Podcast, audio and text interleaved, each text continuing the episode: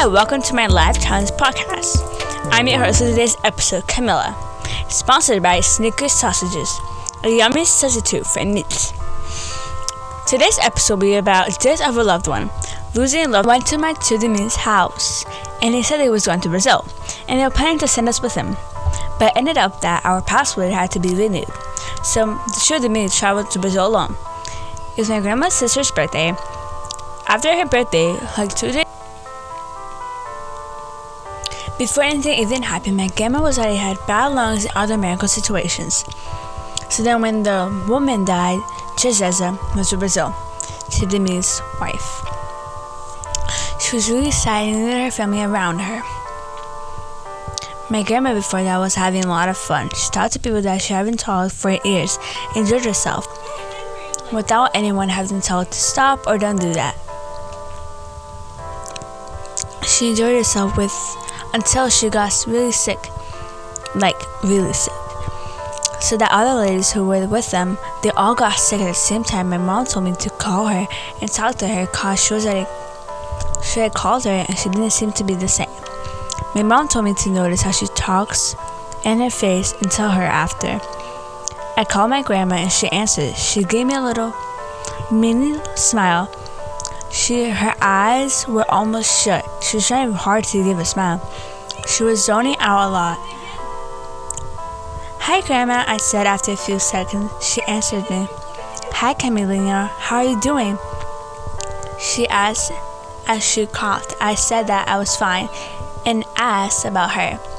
After a long few seconds, she said she misses us a lot. Seconds to answer. Then she said how she's doing. Then she said she was doing fine. I knew she was lying. She lied to me in my face. I was shocked. A lot of thoughts took over my head. I zoned out quickly until she started coughing a lot. My grandpa came in with medicine. She said I didn't want the girls to see this. She said to my grandma, My heart started pounding really fast. I thought something happened to her. To the medicine, Isabel, said my grandpa. She took her medicine. She continued coughing. Then my grandpa snatched the phone from her hand and started talking to me. Look, Amelia, can I call you? Can I call you later? He asked. I said, okay, of course. And then he passed the phone to my grandma again. She said bye and mentioned she loves me. Then they hung up on me. Then I told my mom what happened. My mom noticed right away she had COVID. She tried telling my aunt. She needs to go to the hospital my mom tried to explain. I remember hearing my grandpa grandpa giving her rice, beans and meat. She can't eat rice, beans, only vegetables. And some fruits here and there. Like I said, Shirley had her own personal problems happening. She knew that she couldn't eat any meat of the food. She didn't seem to care that she got more sick by day until she tested for COVID. She tested positive. Everyone was shocked because then everyone who was there at the birthday party with her also got tested and it came out positive, so everyone had COVID. But my grandma refused to go to the hospital. She said that, she said that if she's gonna die, she's gonna die in her bed, not in the hospital. My mom called an ambulance from Brazil and got my grandpa. Grandpa dressed her up. My mom's brother and my mom were having a really bad fight. They don't like each other at all. My mom panicked a lot. All my cousins, aunts were all here at my house. My mom was on a call with Brazil's hospital while they were yelling and crying. Brenda and I sit with each other in the room in our room. My family used to come to my house almost at the end of the class with my cousin Laura. We liked her present because she made us laugh and when things were happening. My mom and her brother fought a lot. They took my mom out of the family list. Like hospitals and family list, like the ones you could see. Now the family list had people that could get information about my grandma. She was lying, she was yelling and crying. Everyone thought she was exaggerating, but she didn't. She knew my grandma was gonna die, and she kept and if she didn't, she would come back to say goodbye. My mom kept saying that she was gonna die, but we didn't want to believe her. we got mad at her for saying a lot about it. And now she was gonna die and that we didn't we should say goodbye. Me, Brenda, and my dad didn't believe her. My mom, because we had hope for her. And didn't want her to die either. After all, my aunt decided to come to my house to entertain my mom so she won't go crazy. My mom's cousin, mom's, my mom's cousin's mom was also sick of COVID, but she didn't go to, but she couldn't go to the hospital because she didn't have the money to go. The hospital my grandpa was in, one of the best there in the area. Then my mom stopped talking to her brother, and my mom's cousin came in and helped to get my mom all the information she wanted from the hospital. My grandma was not doing well anymore. She had shortness of breath and decided to poke they decided to poke a hole near my grandma's neck.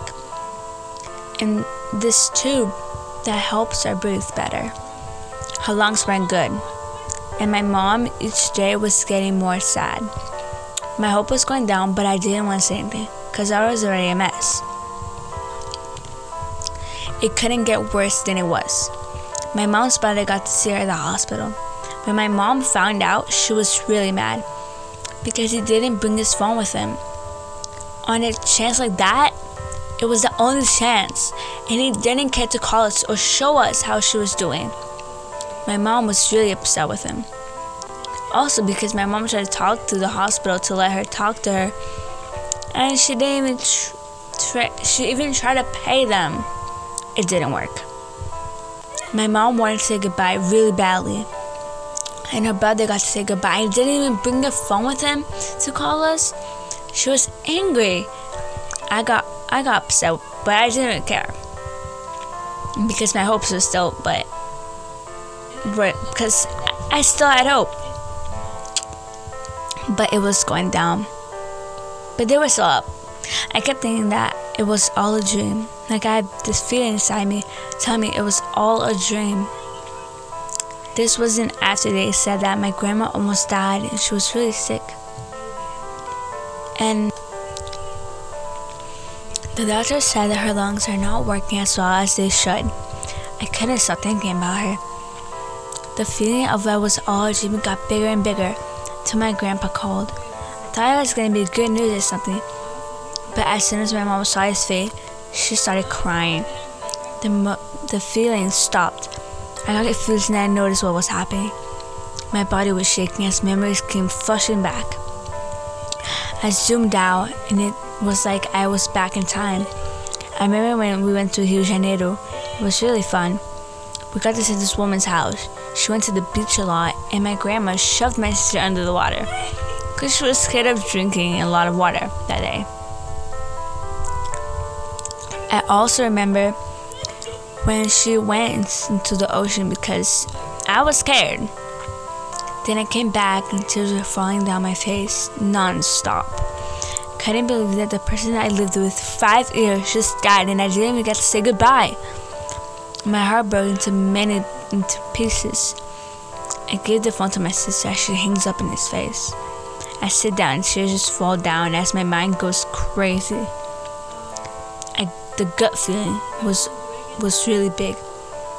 Thought it was all a dream. My sister sits in tears fall down her face. My aunt calls, but we don't answer at all. I don't like to cry in front of people because they might think I'm weak. It was a full it was full of painful memories and I was hurting a lot. So I go to my room and leave the leave the room. And I leave the Zoom because I didn't want the teacher anymore. I wasn't feeling it. My mind was flushing with memories nonstop. They only made me cry more because I knew that I couldn't have done these things differently. I wish I talked to her more. I regret a lot of stuff and I decided not to talk to her. That I could have, but I didn't. My mom called me over as she hugged me. I wasn't feeling a hug at the moment. I didn't hug her back. When I'm sad, I like to stay alone. I don't like to be annoyed because when I'm sad, it can turn to anger very easily.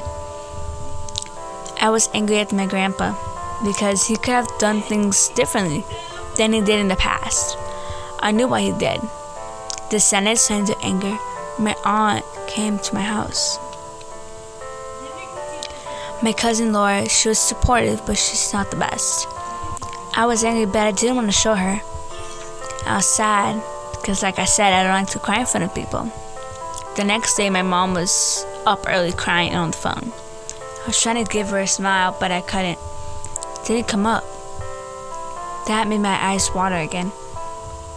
I go away from my mom. Didn't want to. I didn't want her hugs or even talking to me.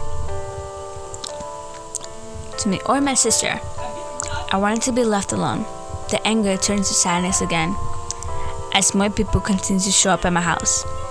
I was in my room. I left to, I left to eat and drink water, and I stopped being around them for a while. I didn't want to cry at all when the funeral came, because I didn't want to show I would speak to my family members. My heart shattered to a million pieces when I saw my grandpa through the camera. She was laying down and the casket was open.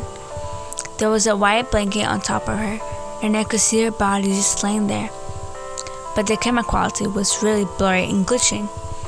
She was pale white, almost like a vampire, with her eyes closed shut.